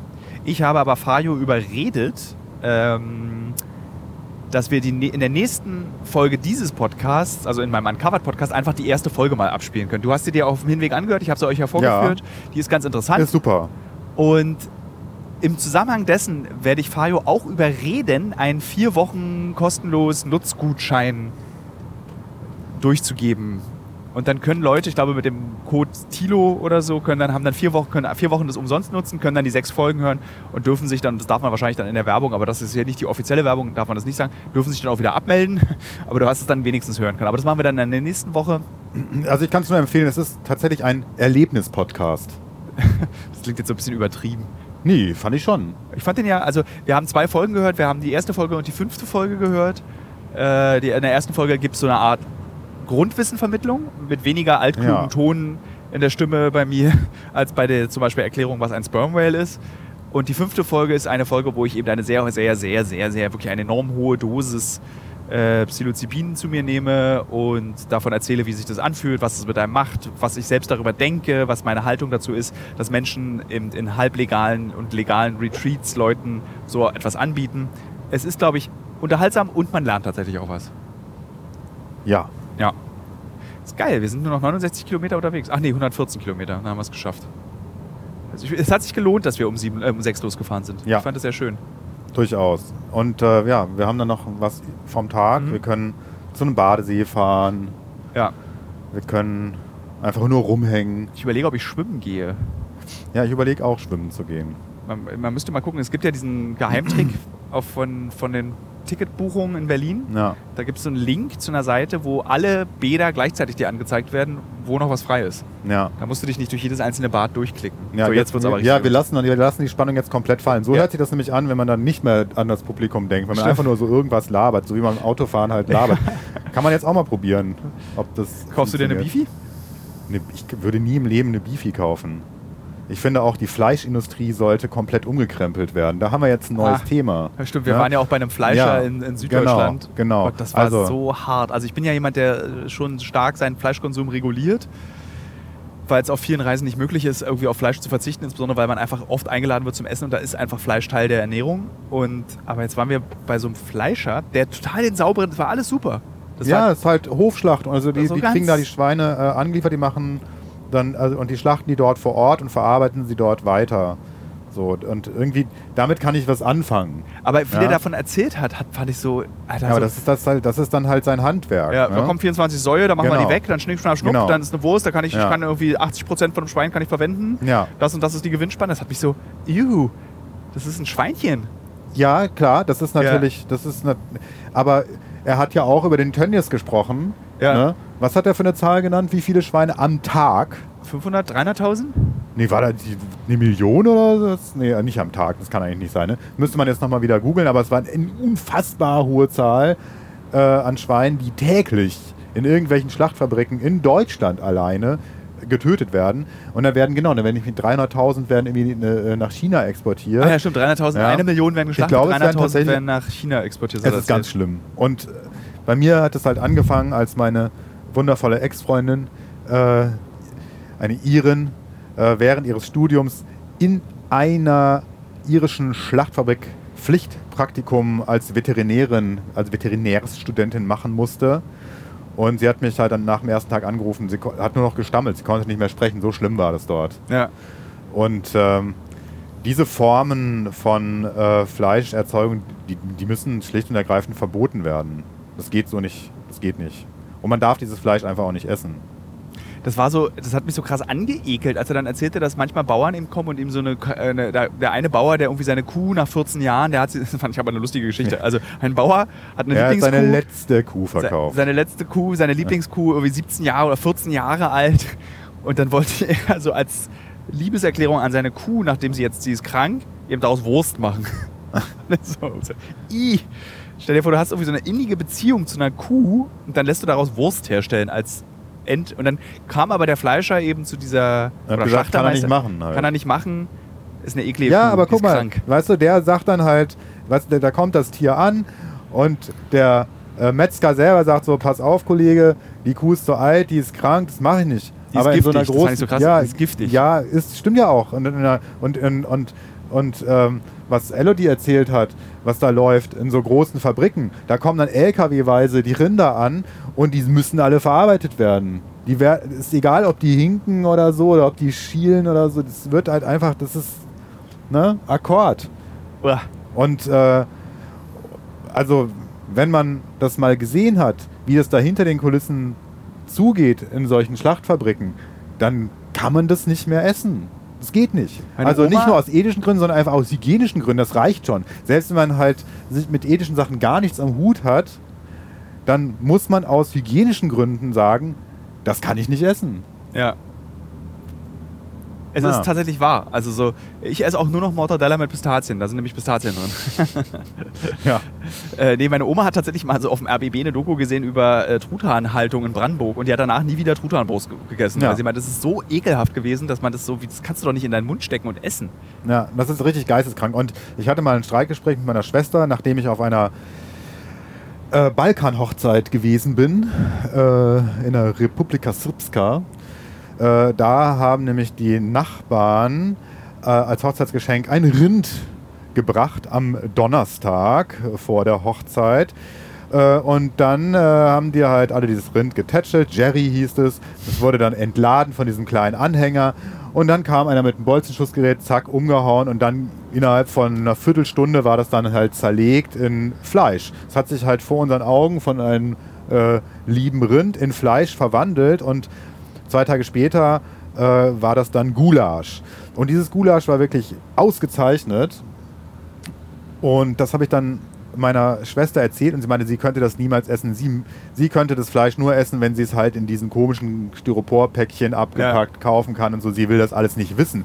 Aber, und dann haben wir uns richtig gestritten am Telefon.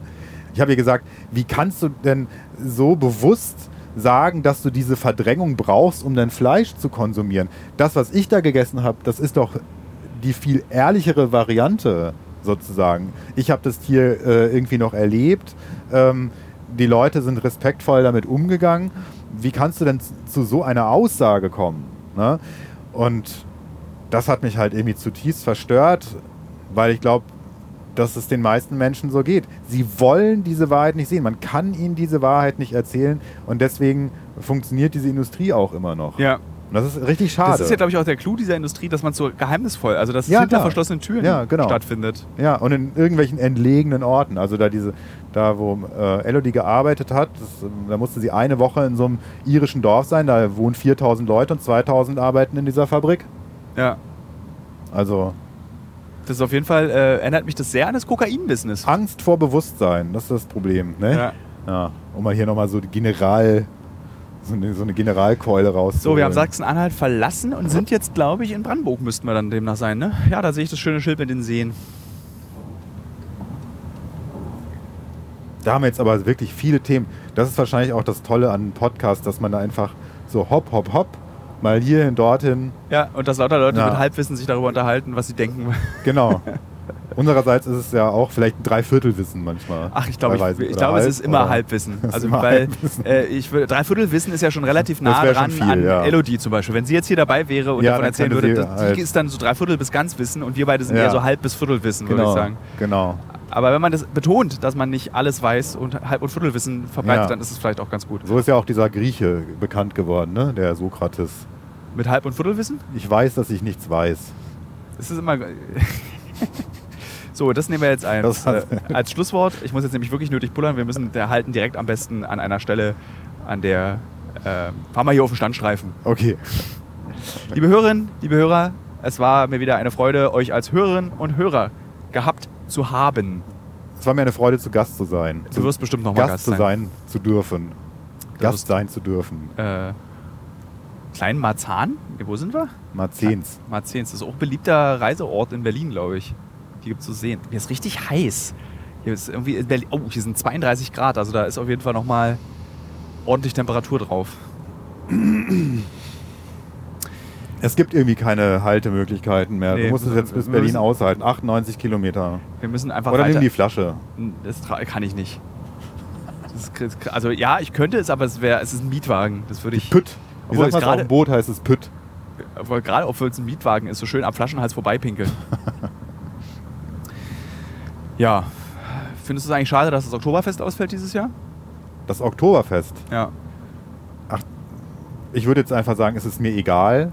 Es tut mir leid für viele, die das Oktoberfest lieben. Ich hatte viele Jahre Angst vor dem Oktoberfest. Ich habe gedacht, wenn ich mal zum Oktoberfest gehen muss, dann nur mit Gummistiefeln, weil ich gehört habe, dass die Leute an gezwirbelten Spazierstöcken unter dem Tisch herunterpinkeln. Das habe ich Und- auch gehört. Ja, und überall hinkotzen. Ich, habe, ich war dann tatsächlich mit, glaube ich, 36, 37 Jahren zum ersten Mal auf dem Oktoberfest. Ich, auch habe ungefähr, seit ganz 35. schlimme Bilder gesehen. Ja. Aber ich habe auch ganz viel Schönes gesehen, weil die Leute machen sich adrett, die freuen sich auf dieses Fest, die haben lauter kleine lustige Details, irgendwelche Wäscheklammern, auf denen irgendwas draufsteht, die sich gegenseitig irgendwo hinklemmen, die haben so kleine äh, aus Hemdstoff und Rüschen zusammengenähte Dinger, die sie so mit einem Knopf an den Maßkrug-Henkel machen können, damit sie wissen, welches ihr Maßkrug ist und so. Es gibt unglaubliche, da habe ich gedacht, es ist halt auch was, hat auch was von, sag ich mal, Ureinwohnern, ne? Dieses, diese Kleidung, da sind Federn dran und so weiter. Das ist aus Leder gemacht, aus den Tieren, die sie dort haben. Das ist irgendwie so ein Ureinwohnerfest. Es sei ihnen gegönnt. Mir ist es aber egal, ob es jetzt stattfindet oder ausfällt. Äh, ich war tatsächlich auch mit 35, glaube ich, zum ersten Mal auf dem Oktoberfest und äh, mir ging es wie dir. Ich hatte so auch nur Horrorgeschichten im Kopf und hatte aber tolle Erlebnisse, zauberhafte Beobachtungen konnte ich äh, tätigen. Habe dort einen Cappuccino getrunken. Ja, War, äh, ich, also mein Grund, warum ich aber auf diesem ProSieben Oktoberfest war, äh, da ist der Name schon, weil es wegen ProSieben, da gibt es dann so eine Einladung und dann geht man hin und trinkt, äh, was ist denn? meinst du Äh, einen um- Parkplatz oder fahren wir noch ein bisschen weiter? Nee, los, komm, ruf da. Obwohl, ich Okay. glaube, jetzt kommt der nächste, kommt gleich, glaube ich. Dann fahren wir noch mal weiter. Kommen wir nochmal weiter. Ja, Äh, und äh, war dann in diesen äh, irgendwie so Floh, äh, Floh-Zirkus und Mäusezirkus Ja. und bin Riesenrad gefahren. Und das sind sehr, sehr schöne Erinnerungen, die ich einfach auch habe. Aber ich hatte auch ein Storno-Erlebnis. Was ist ein Storno-Erlebnis? Storno, einfach die Storno-Taste wurde gedrückt in meinem Gehirn. Äh, am Abend, irgendwann. Äh, also ich hatte vormittags Maßbiere getrunken, war dann nochmal irgendwie woanders und kam wieder zurück und hatte dann nochmal was getrunken. Und dann wollten mich Leute mit zu einer After-Wiesen-Party nehmen. Und wir standen da in so einer Warteschlange. Und auf einmal macht's Peng in meinem Gehirn. Und ich wusste nicht mehr, mit wem bin ich da, wo bin ich, was ist hier überhaupt los. Ich wusste überhaupt nichts mehr. Und ich bin vorher auch mal gewarnt worden, dass das Wiesenbier sau stark sein kann. Und dann bin ich da im Kreis gelaufen und irgendwann bin ich dann auch wieder, ich bin dann äh, da zu meinem Kumpel nach Hause gelangt irgendwie. Aber es war ganz furchtbar. Und seitdem ist der Zustand, du weißt also auch nicht, warum du jetzt hier in dem Auto sitzt, das hat dann warum du angehalten. dieses komische Mikro Das ging- aufhast. Du hast das Erinnerungsvermögen, Kurzzeitgedächtnis einfach gelöscht. Ja, es war ganz komisch, weil mir war ja bewusst, ich, hab, ich stand da und hab, war mir selber bewusst, aber bestimmte Informationen waren nicht mehr da. Das war ganz schrecklich. Das war wirklich schrecklich. Ich quäl mich halt immer durch diese Humpen. Das, äh, ich, als jemand, der gar kein Bier trinkt, ist das wirklich so, das ist halt so für mich so eine, eine Leistungssportleistung. So dieses, ich trinke halt irgendwie so zwei Stunden an so einem Humpen Bier. Und auf meiner Nein, ersten Wiesen nein, habe ich ja. mir auch immer, habe ich mir tatsächlich auch äh, Apfelschorle bestellt, damit ich sozusagen, ey, Prost, oh, kann ich richtig wegtrinken, damit ich nicht auffalle, negativ. Und dann auf der zweiten Wiesen habe ich dann auch echt ein Humpenbier weggedingst. Aber es, es dauert halt einfach sehr, sehr lange. Und dann gehe ich meistens irgendwann auf Toilette und das ist dann Mhm. irgendwie so sehr schwierig, weil dann hast du das Gefühl, du musst alle 10 Minuten auf Toilette. Ja. Aber ich habe auch auf der Wiesen, ich das schon erzählt gerade eben, weiß ich nicht, ich habe auf der Wiesen auch mal einen ganz tollen, mich berührenden Cappuccino getrunken. Okay. Da war so ein Zelt neben so einem Zelt und dann gab es da Cappuccino für 12 Euro die Tasse. Ja. Und dann habe ich so ein Cappuccino getrunken. Das hat mich sehr, hat mich so wieder runtergebracht. Witzig, ja. Da Ja. wollten dann Freunde Schnaps trinken und so. Und die waren dann aber so besoffen, ich wollte den Schnaps nicht. Und dann habe ich mit denen an. Ich habe gesagt, es, ich ne? trinke den Schnaps nicht. Und die haben gesagt, äh, du bist ja Schnapsträger. So, ne? Also Pflicht. Ne? Und dann habe ich so gedacht, okay, gut, wenn ihr es so wollt, dann äh, ich andere Register. Und dann angestoßen und so. Und dann halt haben die alle so Kopf in den Nacken. Und ich habe den einfach so über meine Schulter geschüttet. Die haben es nicht gemerkt. Du, du Frechdachst du. Ja. Nee, ich habe tatsächlich dann auch so einen Haselnussschnaps da mal getrunken, der wirklich, äh, das ist auf jeden Fall gut, ein gutes Mittel für Kopfschmerzen. Aber da hatte ich schon so alle Lampen an. Ich wusste genau, wenn ich diesen Schnaps jetzt tatsächlich in meinen Hals schütte, dann ist um. Ne? Das, letzte Mal gekotzt von Alkohol habe ich tatsächlich auf der Hochzeit meines Bruders. Die war aber auch toll. Das war so in diesem kurzen Fenster letztes Jahr Corona. Es dürfen doch Hochzeiten stattfinden. Ja. Und dann hat mein Bruder da geheiratet. Äh, und es war eine sehr, sehr schöne Hochzeit.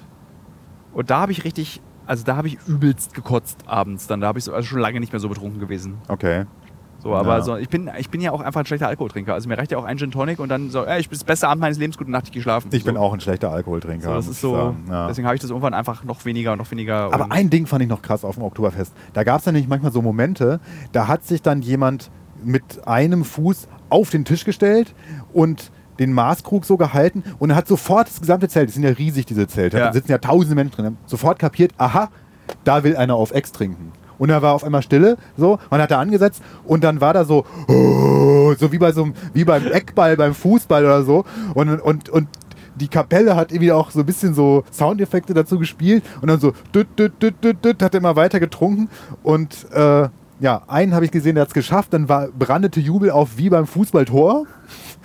Und einer hat es halt nicht geschafft und dann war das halt so, ah ja, acht Kilometer war das halt so halt Enttäuschung in der gesamten, im gesamten Zelt. Aber das fand ich, diese Dynamik, die sich da in diesem gesamten Zelt ausbreitet. nur weil wegen ein Typ sozusagen, ja, weil das ist natürlich so eine Sache. Du musst auch erstmal ähm, so einen Maßkrug auf Ex ziehen, ist echt krass. ja, ja, glaub also ne? wie gesagt, ich bin jemand, der zwei Stunden braucht Ja, dafür. ja, ja, richtig, genau. Ich habe dann aber eine Erfindung gemacht, die man vielleicht mal etablieren könnte, aber vielleicht auch nicht, weil sie sehr unethisch ist, und zwar den Hektoliterorden.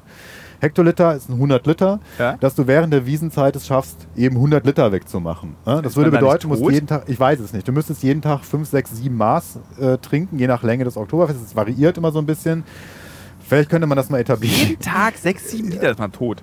Ich weiß es nicht. Ich glaube, ob da vielleicht da gibt's muss, muss man da nicht irgendwie auch aufpassen mit diesem, dass man sich die Zellen nicht ausspült. Anwärter auf den Hektoliterorden. Keine Ahnung. Da müsste man sich bewerben, da müsste ein Komitee sitzen und so weiter und natürlich medizinische Betreuung. Aber das fände ich schon eine spannende Sache, weil es ist so ein, es ist ein realistisches, aber hochgefährliches Ziel und es wäre ein ganz toller Orden. Aber ich als Nicht-Bayer kann sowas natürlich nicht einfach etablieren. Das müsste man irgendwie anders Ich glaube, lancieren. nicht Bayern sind so wie nicht, äh, also die, also Bayern sind dann so wie Berliner. Wenn die über das Oktoberfest reden, erzählen die dann immer so, wie es eigentlich früher war und das war ja alles ganz klein und man konnte früher mit den Kindern hier hin und das war so schön und jetzt ist es so ein Weltfest und alle sind sauf und es ist so wie wenn jemand dann fragt, so wie Berlin früher war und dann sagst du, naja, dreckig, es roch nach Zweitakter und Ofen. Aber ihr habt einen Hektoliterorden gewonnen. ich habe den Hektoliter-Orden gewonnen. So, liebe Hörerinnen und Hörer, in, glaube ich, sechs Kilometern ist dieser Podcast vorbei. Versprochen. Wir brauchen jetzt noch ein Thema für sechs Kilometer. oh, sechs Kilometer. Wir sind immer noch auf der Erlebnisstraße der Deutschen Einheit. Wir haben immer noch nichts erlebt. Fahren jetzt aber an einem Ort vorbei, der mir sehr viel bedeutet. Jüterbock. Hier ist die Ausfahrt für Jüterbock. Da war ich schon sehr oft in meinem Leben. Bin ein großer Fan des Telto Fleming. Also des Flaming. Und äh, kann dazu eigentlich nur ja, nicht so viel erzählen, außer dass ich. Nee, da kann ich eigentlich nicht erzählen. Das, also ich könnte jetzt, das wäre ein eigener Podcast nochmal, wie meine Oma mit Bertolt Brecht äh, Tarifverträge für die Volksbühne schrieb. Äh, Okay. Aber das machen wir wirklich nicht auf sechs Kilometern. Wie alt war der denn da, der Berthold? Äh, alt. Mhm. Es war so in den 50er, 60ern haben sie sich da getroffen und haben dann irgendwie, saßen da und haben geraucht. Und ich glaube, Bertolt Brecht ist eine Übertreibung. Äh, ich würde eher sagen, alle anderen Kulturschaffenden in der DDR. Aber ich glaube, ich weiß nicht, meine Mutter hört ja diesen Podcast und ich weiß, dass sie mir so nach einer, also jetzt wird sie mir gleich eine SMS schreiben, in der steht, Thilo, Brecht nie in Wiepersdorf, dann irgendeine Unverständlichkeit, weil sie es mit Siri formuliert hat. Lieb, Mut. So, also irgendwie, liebe Mutter, schreibt doch mal bitte, ob ähm, Bertolt Brecht auch in Wiepersdorf war.